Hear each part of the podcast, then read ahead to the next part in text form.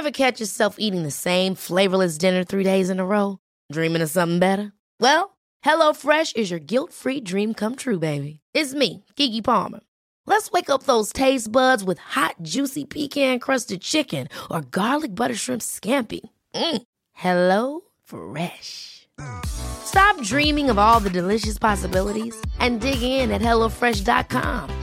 Let's get this dinner party started.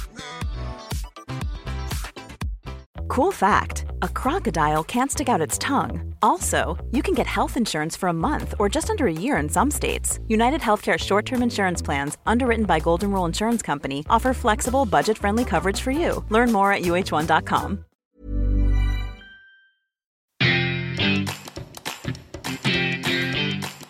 Hello, I'm Michael Chakraverty, And I'm Mark Watson. and this is the Menkind Podcast. We're going to take a deep dive into masculinity, exploring what being a man actually means, along with a variety of brilliant guests. You know, men talking about men is a notoriously underrepresented area of podcasting. Not anymore. I don't know where to start. It's hard, isn't it? How about hi?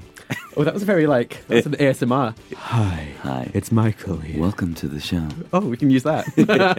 Nobody Right. told us how difficult it was to begin the podcast, but it turns out it's, it's absolutely unbearable almost. I, maybe we'll just all go out of the room and come, back in again. Yeah. yeah.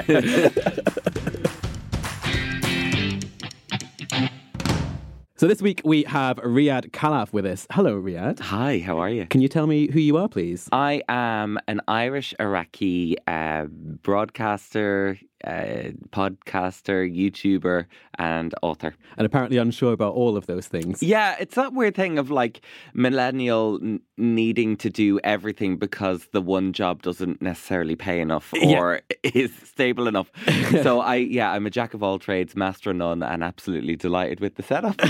and also winner of Celebrity MasterChef. yeah, that's the new one. That's a bit mad, isn't it? Add it to the list. So that happened a few months ago, and I had to keep it an absolute secret for ooh, the, the guts of six months. It never really occurred to me that, that you- you're walking around knowing you're a MasterChef champion and you're a god among men, but people just looking at you. Thank you, a god amongst men. Yeah, but a secret god for six months. People just looking at you like a normal guy. When yeah, you you're know walking deep around down- like Billy Big Bollocks, like, hey, Yeah. um, people are looking at you like just Simon Small bollocks. Like, Yeah. God, But what you- a secret. it is a weird thing because we filmed the final and I won three days before the UK went into lockdown.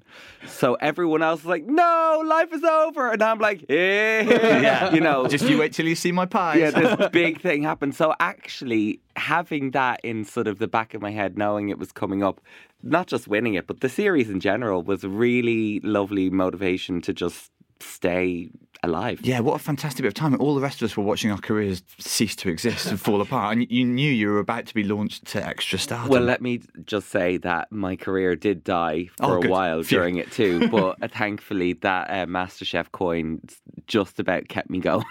God of all men, though, I like that. That should be on your CV, I think. Riyadh Khalaf, God of all men. I'll take it. Oh, I think I said God among men. God of all men is a big, big claim, Among- isn't it? yeah, so you then are he's the Almighty, basically. One he's, God. You know, You are one of the gods, but not the I god. am atheist though, so maybe this is actually going against who I am. As would you believe in God if you were God, though? Tricky one, isn't it? Maybe I don't believe in him because You are I him. am.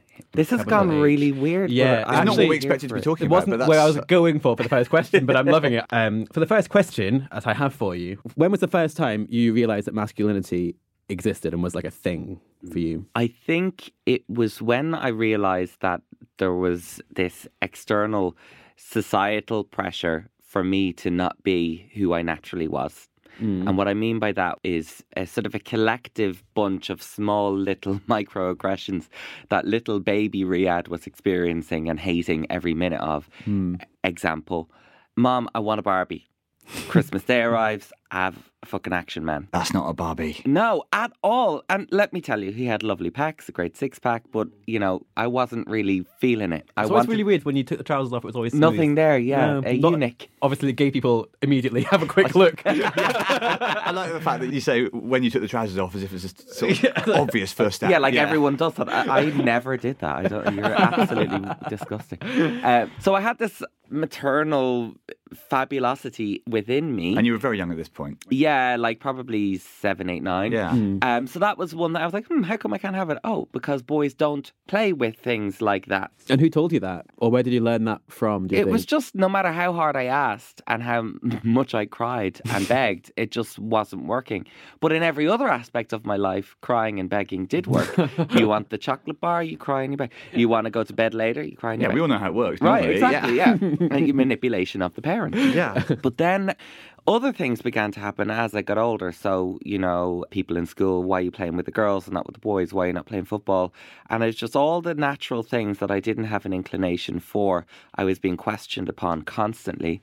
And very quickly and very, you know, at a very young age, I had to find ways of being agile to try and bat away all of the questions and how to to live in this really really uncomfortable world that didn't seem to align with who I was. So football is a thing for gay Yeah. people quite a lot of the time. I remember when I was younger, I, I played a goalpost. I wasn't allowed to Oh. participate. There was a jumper and me, and every so often I was allowed to like shout a distracting word when the I think the opposition wa- Relegation, offside. that is rough. I mean, quite often you put the the bad guy in goal, but to make them be the goal is an, another Bad guy, like, Mark. What are you trying to say? So I'm trying to say that if you don't like football, there's something intrinsically evil about you, Michael. Sorry. it's interesting for me this because um, I'm sort of on the other side of it. I, I grew up, you know, as a straight kid, and also I loved football. And if there were boys that didn't want to join in, you, you never once thought that there might be uh, any uh, more overarching reason than they just weren't very good at football. But I also wasn't very good at football. I still liked it. I don't think I was ever cruel to people because they didn't want to join in. But that Thank you. that culture. Well, I was never. there was too many who were the other way Oh, around. I can remember it vividly now. I can remember what, like, how football, which is a thing that I've always loved, was used as like a stick to beat non-conformist you said you boys acted with. kind of agile. What were your like techniques of escaping the football and not being a goalpost? Oh, I had many. It would be, and it's so funny to think that as a young kid, a lot of young queer people have this in them, um, and they. I think as you get into adulthood, you use that uh, chameleon skill to become amazing at your career, and an incredible communicator, full of empathy, all these things. I would uh, place myself geographically quite far away from the lads, well, as far away as physically possible. I wasn't in eye shot. Right. I would make sure that I was the most fun, the most entertaining person to the girls and sort of align myself with them in a way where they would be my sort of girly wall of protection. And yeah, like kind of be one of them, but not be one of them because you didn't want to sort of raise any eyebrows, but you just wanted people to know that, well, that's just what Riyadh does. Yeah. Yeah. But it's interesting that as a child, there was already the boys are doing this, the girls are doing this, and because I don't like what the boys are doing, I therefore have to go to do what the girls are doing. Yeah. And you're constantly thinking in your head, but why do I do this? Why am I so drawn to that and not to that? This is how deep the trauma is in terms of football, right? The other day, walking across Clapham Common with my fella, and a ball lands in front of us. Oh, that gives me like chills. Oh, I love it. I always- horrible. If I get a chance to boot one back, I'm, I'm actively But that's looking the, for it. the booting back is the worst part, Mark. This What is if you it. kick it wrong and then they call you a Yeah, in that th- moment, these you're all- a kid again. It's incredible. These are pressures which would just. Uh, I'm the opposite. Of, once on holiday, I saw this family playing cricket and. Kid hit the ball towards me and I caught it and like celebrated and everything. I, I actively See, no, I if I, invited if I caught the ball, I would be thrilled because I would be like, look how masculine I am, guys. Look how good at sporting I am. This is sport. it's, it's really interesting to me because you know again I've been going to football all my life really I was taken to football as a kid I played football and uh, despite not being a sort of a lad at all despite being not traditionally masculine in that sense I've never really experienced the atmosphere of a football match as being like full of threat or full of toxic masculinity in, in a way that it obviously clearly is. But then I've got a kid, and uh, taking my own children, I did think for the first time what sort of potential pressures are building in the child's mind as a result of this. What kind of influence? So this, this is really interesting for me to hear because I love football and I'm kind of known football fan. I'm always trying to kind of advocate for it to people that don't like and try and make it more inclusive and try and strip away all the kind of laddish baggage around it because I hate that because I want football to be for everyone. And I I'm a sort of nerd about it. I don't like it because it's like a boys thing. But um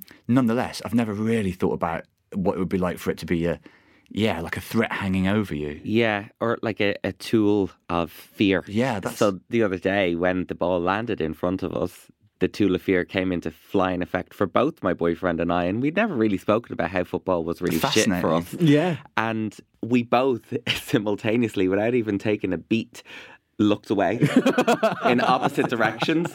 If we don't see it, the ball doesn't see us, and neither do the people who own it. And we just hear from behind us, "Hey, hey, pass boy, can you just kick it back, yeah?"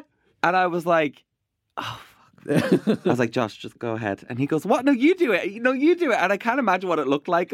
We're having an argument with this ball in front of us. Can we get it about- couriered, maybe? Or... yeah, yeah. I'm sending an Addison Lee. Other couriers are available. Um, anyway, I was like, this is it. And everything just went into slow motion. The peripheral vision went dark. I had a vignette and the ball was in the center of it. And I just slowly sort of made my way towards it, looked at my target, took a deep breath. Brought my right leg back. I don't know why, because I think I'm left footed. and I kicked it. It went straight Yeah. it landed in front of the guy.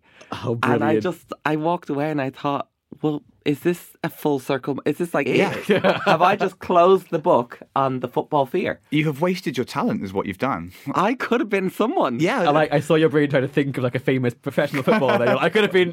Maradona. all these careers that we reeled off at the start, but the big elephant in the room is you should have been a footballer, just like the kids at school said. this is it. Actually, there's not many openly gay footballers, and I wonder whether there's definitely some sort of inherent homophobia, or perhaps it is literally just that young queer kids were just so scared of it. I and- think, though, that the football community is sort of collectively waiting for hmm. people to come out in what is an incredibly difficult environment to do. Obviously, I think there's an awareness within the, the the game of football has done a lot of work on homophobia and stuff for the past maybe ten years, hmm. and there is this kind of collective awareness that it would be really helpful if hmm. because there undeniably must be gay Yeah. football even at the top level. There are some out gay footballers in other countries.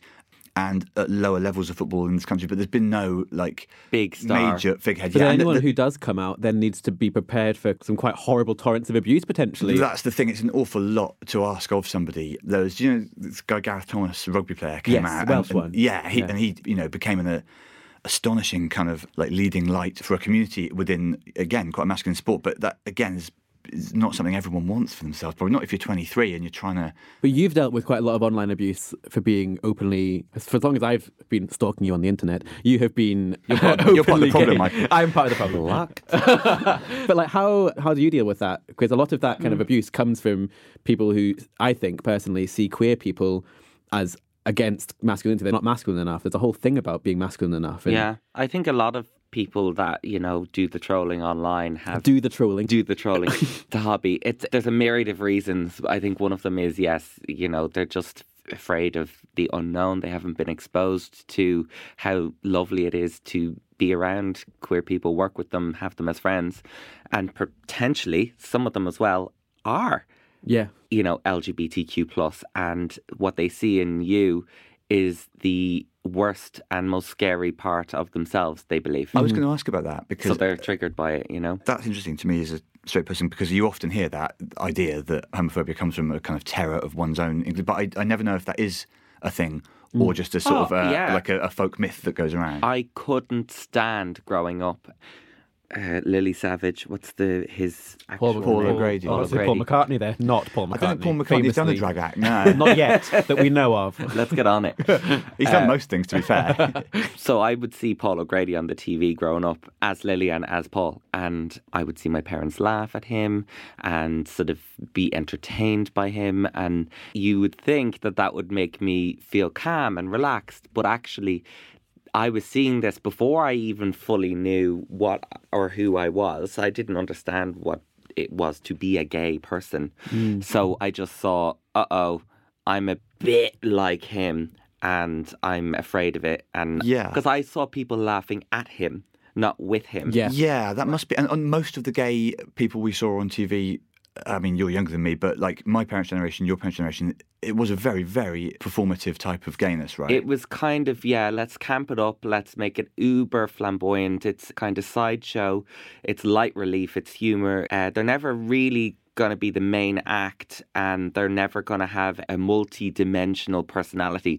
So there's never any kind of element about them that has emotion or passion or you know desires in life outside of this show that they're on but i i didn't realize at the time that actually you know this is a person who is booked and blessed and getting money and is a professional and a great human being i just had a wall of fear and terror And I, it's funny now that I, when I see Paul, I think what an amazing, brave, mm. incredible person Yeah. he was to do that. Because you have then. context for it now. But to survive as a gay man back then in the public eye, you had to be a clown. Yeah. To bat away the hate, you had to make people laugh. And that was something that I learned very quickly in school, post footballness, when I got into secondary school.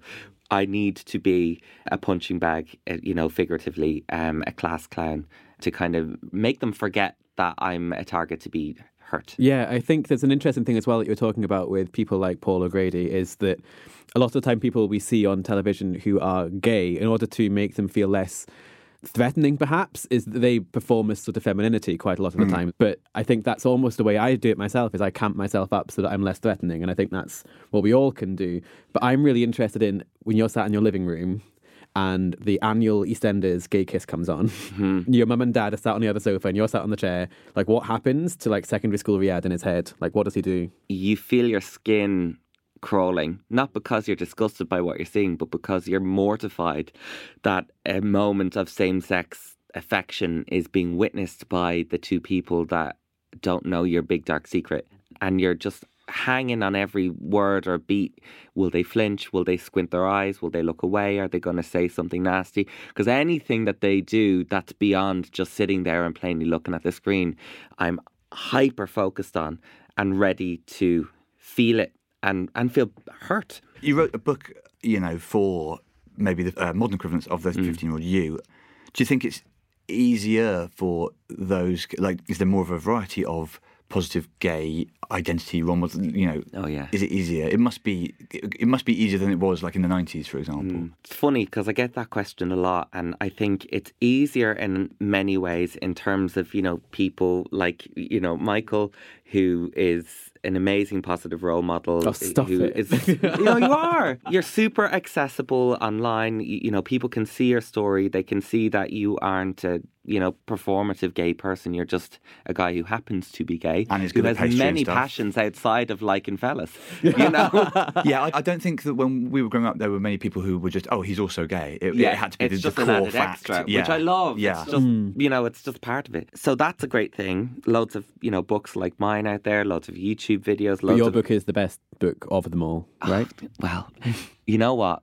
I will say that when I started writing it, I thought, how do I make this stand on its own? Because there are other amazing books out Yeah. there, like uh, you know Juno Dawson has a great book, and um, you know Matthew Todd and Alan Downs. Those last two are probably for older audiences, but I thought this has to be just its own thing, and I'm really proud that now when I look back on it, you know, a year or so later, I and I flick through the pages, I think that this is very, very specific. It's pulling from real lived experience from my point of view. And, you know, yeah, I just think it's great. And it's pretty as well. It's got loads of nice pictures. We had a great illustrator working on it. So all of the sort of difficult things to understand as a young person, like consent and STIs and coming out, are kind of um, not just spoken about in my writing, but also in a really nice visual And way. there's a chapter in your book written by your parents. Yeah. Which I know you talked about quite a lot, and your parents are genuinely incredible, and I love the relationship you have with them. But there was a really interesting thing you've talked about with your father and about what his ideas of what young Riyadh would or could be, and specifically how he viewed masculinity, and I guess perhaps you as a threat to that. Yeah, it's a funny one because I, I always try and get into his head back then, you know, pre me coming out. My dad is the most amazing, loving, caring, sensitive man, but he is also very, very manly in many ways in his interests and stuff like that. And um, Football. a bit. A bit, yeah, not hugely, but just you know, he grew up in a really tough time, you know, under Saddam Hussein's regime I was going in, to ask in about Iraq. this. This is fascinating. The fact that you, Yeah, you know, on he, top he of was a refugee. else, You yeah, know, he fled, um, and we can get into it, you know, a bit more later. But essentially, I had this fear about how he would take having me as a son, as a gay person, but he knew that I had these, you know, interests in nature and aviation and and pretty things and, and comedy and show business and he just saw all of this as just Riyadh is just a really really different original young child. He didn't think that Riyadh is going to come out. And, you know, he found it difficult to begin with, really difficult. But um, Did, would it, did his background make it even harder to make that mental leap, do you think? I think so, yeah. I think he grew up in a world where, you know, the gender roles are super, super defined. Right, yeah. You know, a man is like this, a woman is like that. That's the way it is. And and I was coming in with this kind of, you know, I am a man. I'm proud to be a man. I'm I'm comfortable in that. But I also really, really like men, not as friends. Yeah. more. And that kind of messed with his head. I think dad's issue was more actually about what other people will think Right, yeah. of us as the Khalaf clan. Of you know his job as a father, did he fail? Did he make me gay by not instilling enough masculinity? And I think that was a genuine fear in his head. I'm sure it is. I think know? maybe part of what parents struggle with is the idea that, uh, I mean, what people will say about it is such a core fear for Yeah. not just parents, everyone, I suppose, but especially in the community. I don't know what it was like where you grew up, but there is this sense that if your son comes out, like uh, alarm bells will start sounding outside the house, something like people will be outside, like Exactly. like in a movie where there's journalists camped on the exactly, you know, doorstepping doorstep, and going, yeah. "Mm, so what did you do to make him this way? But that's a particularly interesting point, though, is you said that he hadn't given you enough masculinity somehow, therefore implying, I suppose, that being gay isn't therefore masculine, Which is bullshit. which is bullshit, which is a whole. Which is bullshit, and yet it definitely is a, a pretty common assumption. I think, Uh, like a, a common thing that feeds homophobia must be the idea that being gay is in some way. There's an the internalized homophobia as well, masculinity, isn't there? yeah. With especially within the gay male community, is the no femme, so no femme presenting men, no kind of camp men, because they are masculine, they are mask only, and that's Yeah, terrifying. and that femininity in any form is a weakness. So it's it, it instantly sets masculinity as strong, desirable, and the other one as weak and undesirable. Hmm. And so you grow up in a world where you're kind of brainwashed into thinking that you are inherently the weak, undesirable thing. And then I, I don't know about you, Michael, but as I got older, the natural masculine traits of my personality that I never paid attention to began to present themselves. It was like an epiphany. It was like, oh, I am just so naturally a hybrid of the two and I absolutely love that. I've got my, you know, feminine sensibilities and ability to kind of connect with a, a more sensitive world and people in that way, but I also have these really rugged, you know, things that I'm into, like big engines on airplanes and kind of, you know, going camping and hill walks and shit like that. You know, they're going to present themselves in different ways in every person. But I just, now at 29 years old, I can safely say I am so, so happy with how I have developed Mm. and that I, I have this kind of ability to see the brilliance in both.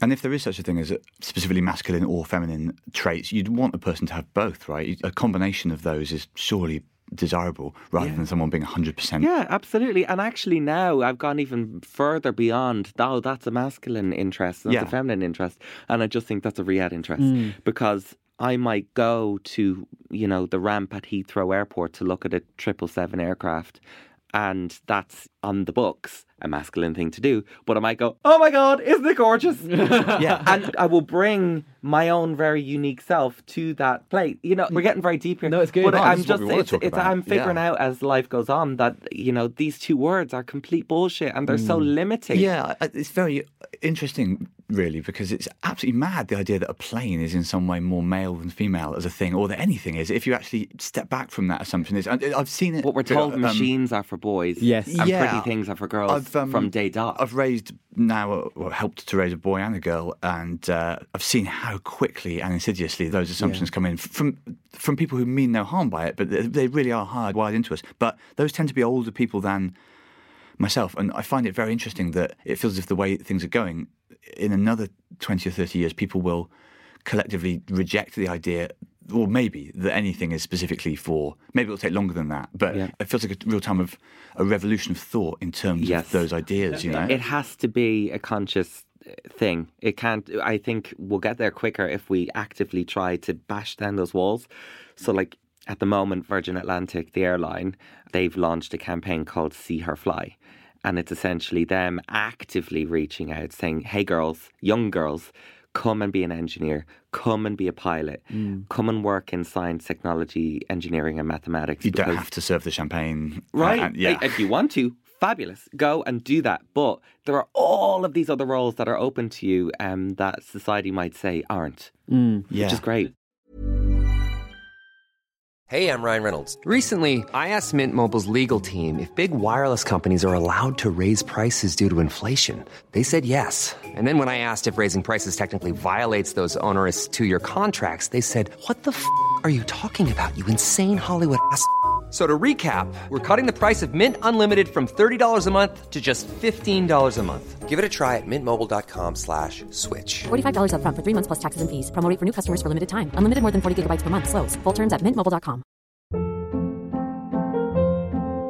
Hold up. What was that? Boring. No flavor. That was as bad as those leftovers you ate all week. Keke Palmer here, and it's time to say hello to something fresh and guilt-free. Hello Fresh. Jazz up dinner with pecan-crusted chicken or garlic butter shrimp scampi. Now that's music to my mouth. Hello Fresh. Let's get this dinner party started. Discover all the delicious possibilities at hellofresh.com.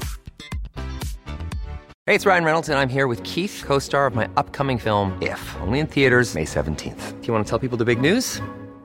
All right, I'll do it. Sign up now and you'll get unlimited for $15 a month in six months of Paramount Plus Essential Plan on us. Mintmobile.com slash switch. Upfront payment of $45 equivalent to $15 per month. Unlimited over 40 gigabytes per month. Face lower speeds. Videos at 480p. Active Mint customers by 531.24 get six months of Paramount Plus Essential Plan. Auto renews after six months. Offer ends May 31st, 2024. Separate Paramount Plus registration required. Terms and conditions apply if rated PG. And in terms of that revolution of thought, I just want to quickly come back to your dad. This man who previously looked upon being gay as perhaps not being the masculine figure that he wanted, and from where he's come from and where he is now as this staunch advocate for LGBTQ rights. Hmm. Can we talk about that a wee bit? Yeah. It, it was amazing for me to see a human being really drastically work hard, mm-hmm. first of all, and then change. Mm-hmm. Um, And be not just And the work hard is important, right? This is what Exactly. you were saying. This, this, it, doesn't it doesn't happen. happen. Yeah. You've got to actively lean into being a person that wants good to happen. And I think he learned to love me as I am over time, which mm-hmm. was great. And then it went from just accepting me to being thrilled that I happened to be this way.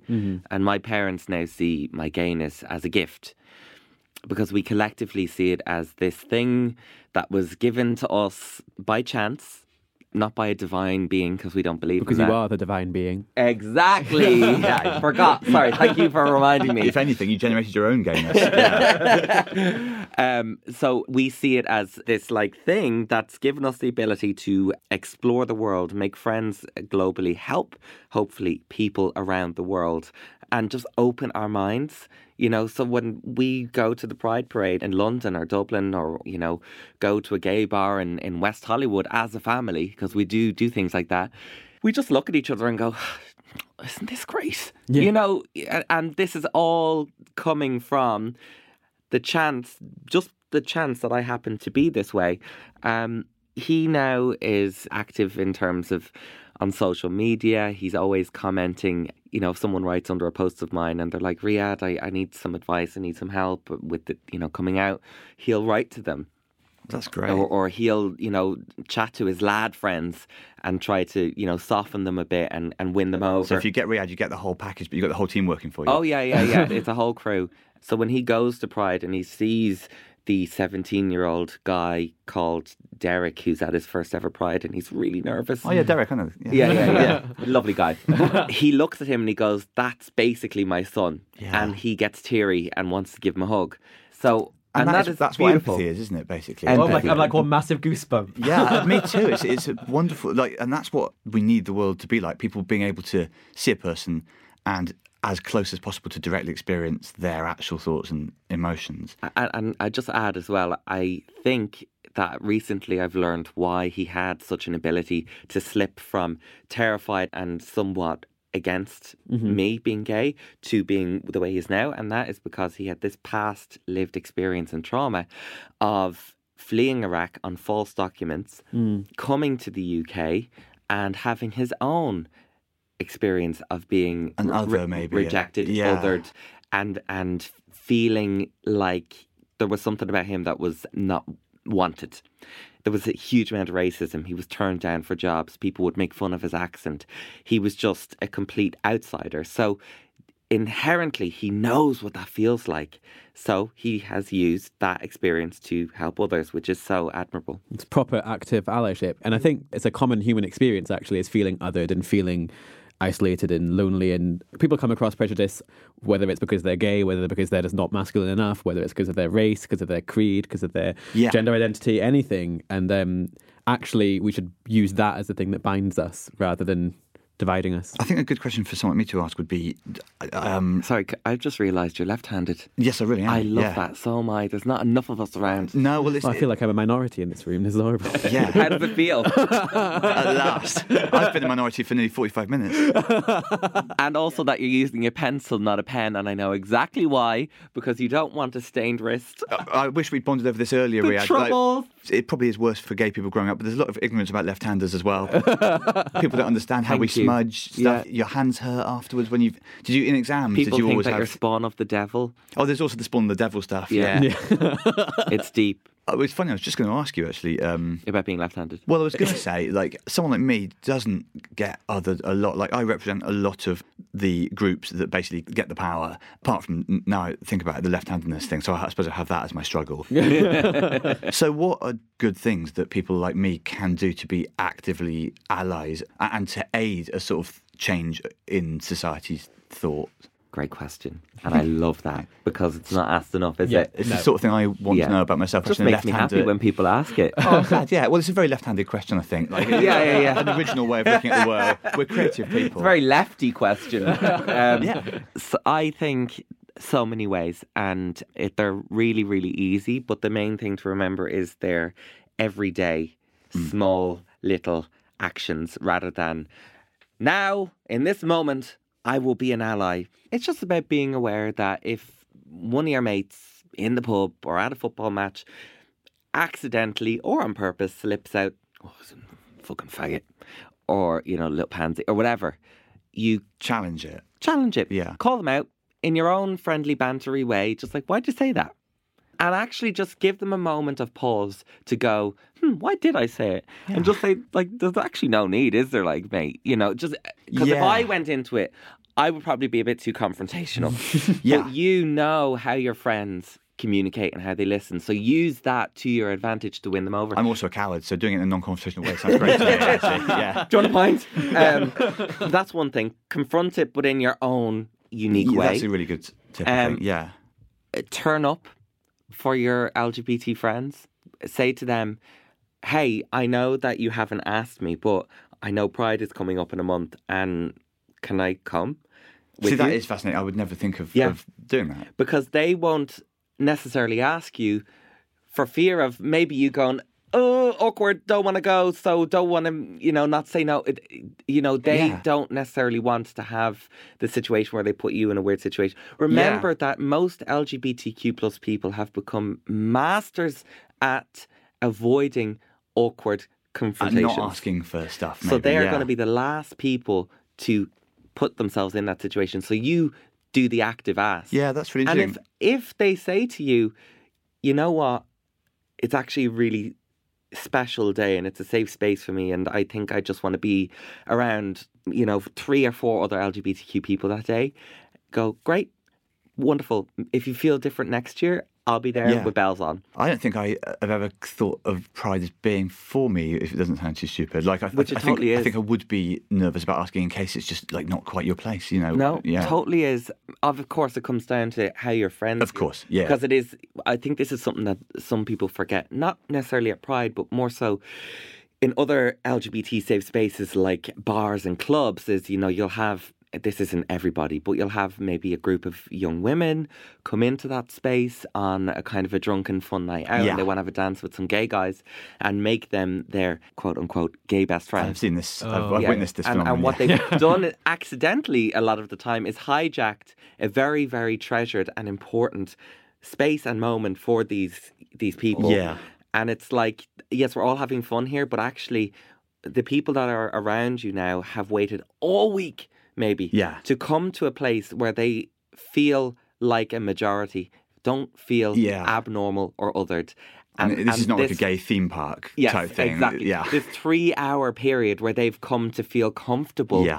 out of a week of feeling uncomfortable potentially, you've now taken that from them. So that's not good. Yeah. I like what you're talking about in terms of the taking up space, though. It's, there's a difference between showing up and taking up space, and I think that's a really important hmm. line to tread. And I think Yeah. by reaching out to a, a minority person and, and asking to show up, that is showing up rather than just going in and taking the place Yeah. of. And there's a fair bit of what you were saying. I'm an ally. Look at me do this thing now online. That you know, it's Oh, fairly easy to try and grasp those kudos rather than actually asking what would be helpful. Yes. So hmm. you're not doing it for performative reasons. Yeah. You're doing it because you actually bloody care. Yeah. and you love your friends. it's the right thing to and do, even yeah. if you don't have friends who are LGBTQ, which is questionable in itself, 'cause they're, we're everywhere. do, yeah. you may not know you do, but you do.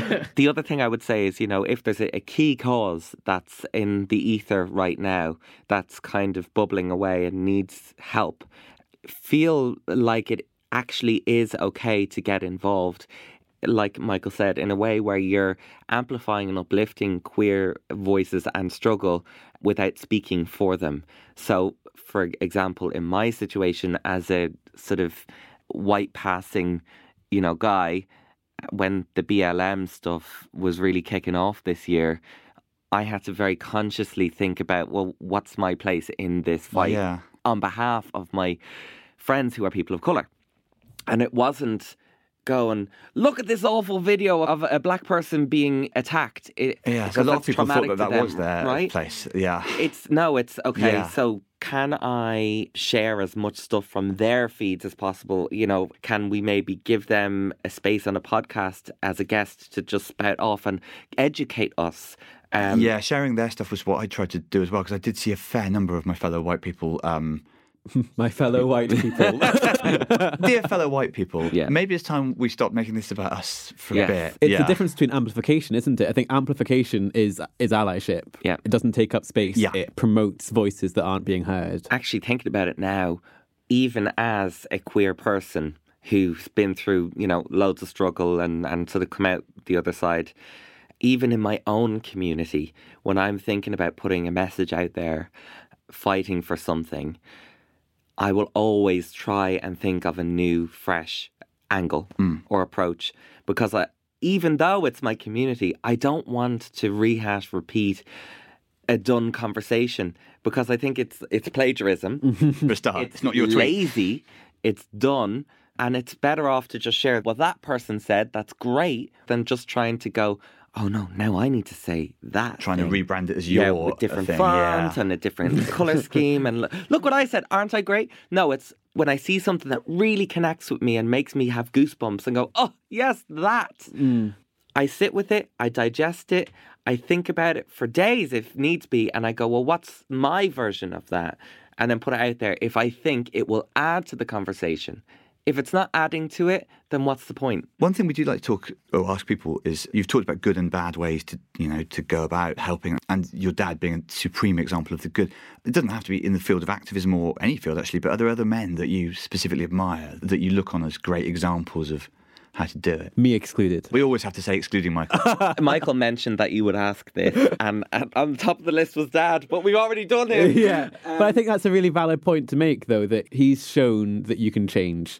And he's shown that you can change through work and through kindness and love. And I think that's, we shouldn't negate him as a role model. Like, he's absolutely up there, 100%. I don't know a better man, personally. It's a than my wonderful own thing for father. someone to be able to say about their dad, Yeah. and not in a blinkered way, but with that kind of journey behind you. Unbelievable superhero to me. Like I just, and you only know five percent of Mm. his story. And every time I speak to him about the stuff he's done, been through, I get a new gem.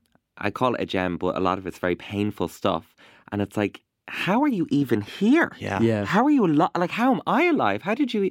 All of these things he's gotten through, but I, I think that if I'm gonna, now I'm gonna have to think of In a way, you don't have to think some of other anyone because- man. Well, your dad is a good enough answer. Clearly, I mean, would- it's I a would agree. Wonderful example. Um, But I think you have actually. to have like a oh, reserve. can I have one? Can I have one? Oh, You yeah. can have another one. Yeah. And I don't think this man gets enough love globally. Okay. It's a very Irish thing.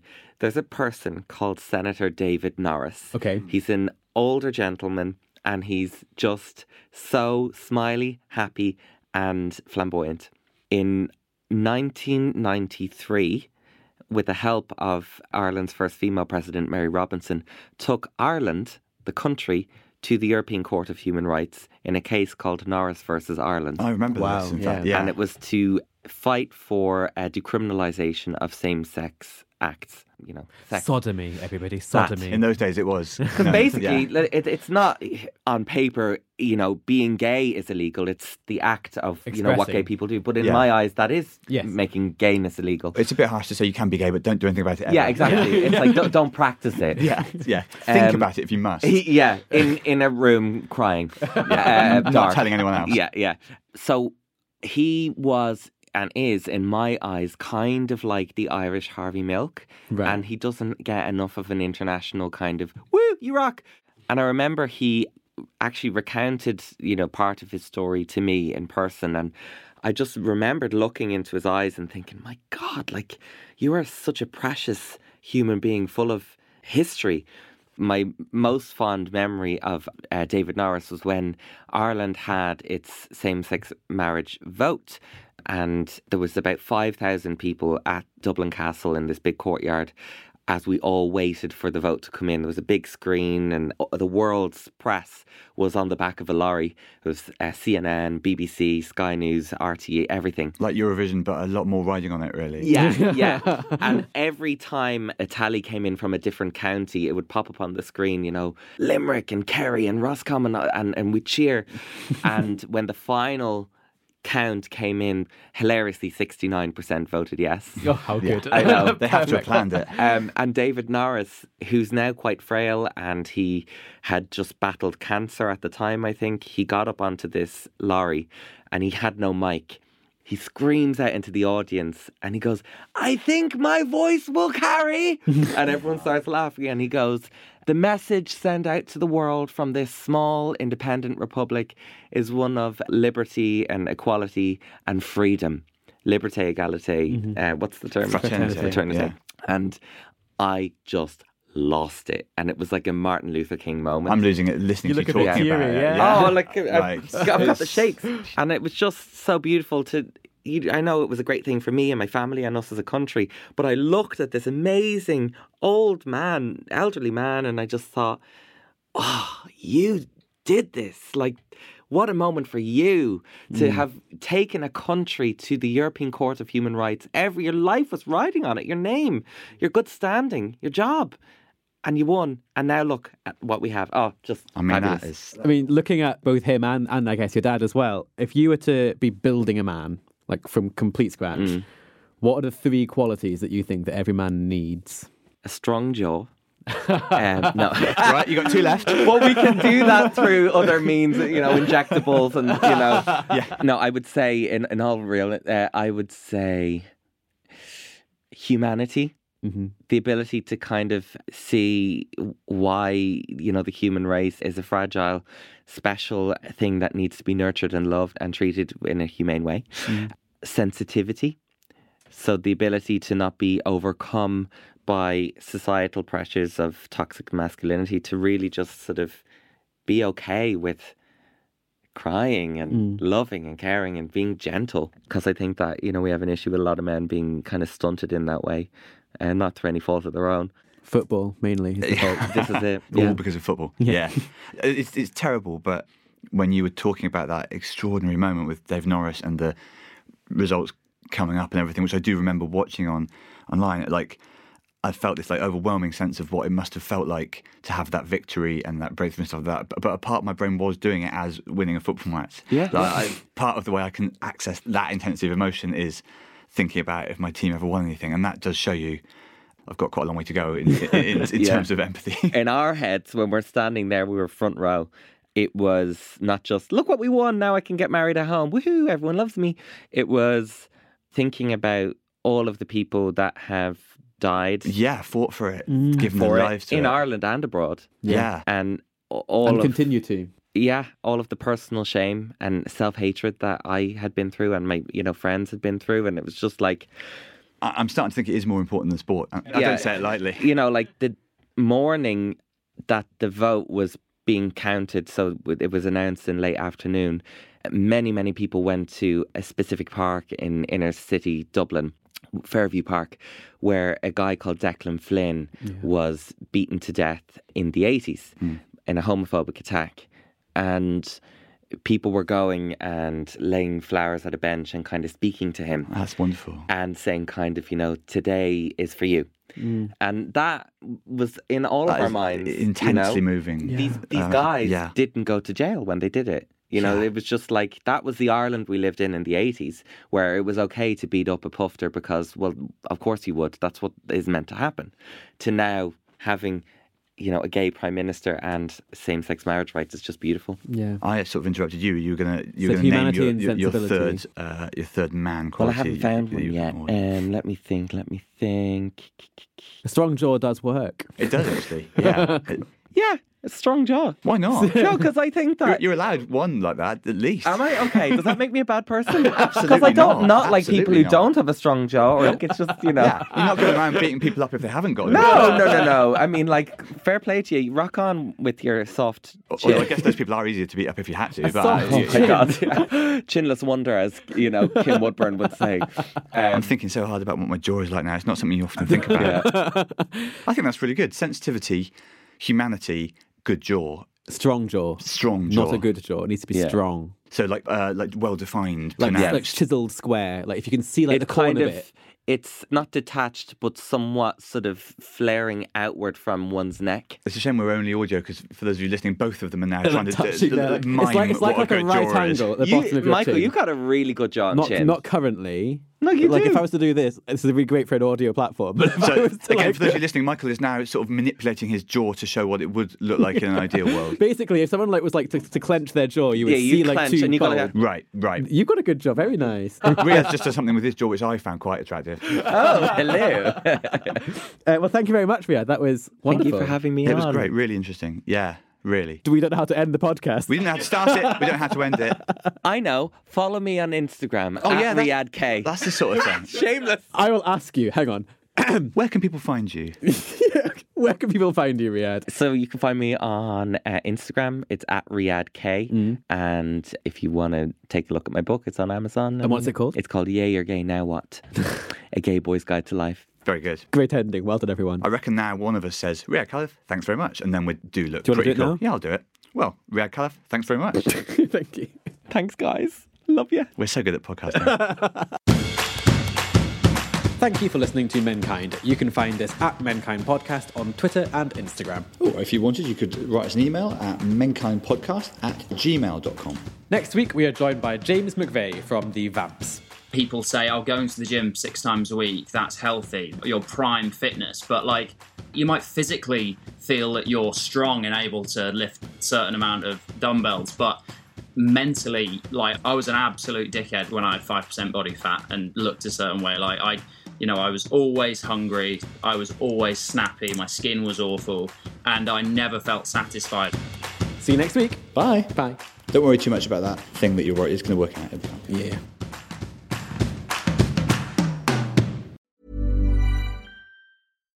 Hi, I'm Daniel, founder of Pretty Litter. Cats and cat owners deserve better than any old fashioned litter. That's why I teamed up with scientists and veterinarians to create Pretty Litter. Its innovative crystal formula has superior odor control and weighs up to 80% less than clay litter. Pretty Litter even monitors health by changing colors to help detect early signs of potential illness. It's the world's smartest kitty litter. Go to prettylitter.com and use code ACAST for 20% off your first order and a free cat toy. Terms and conditions apply. See site for details.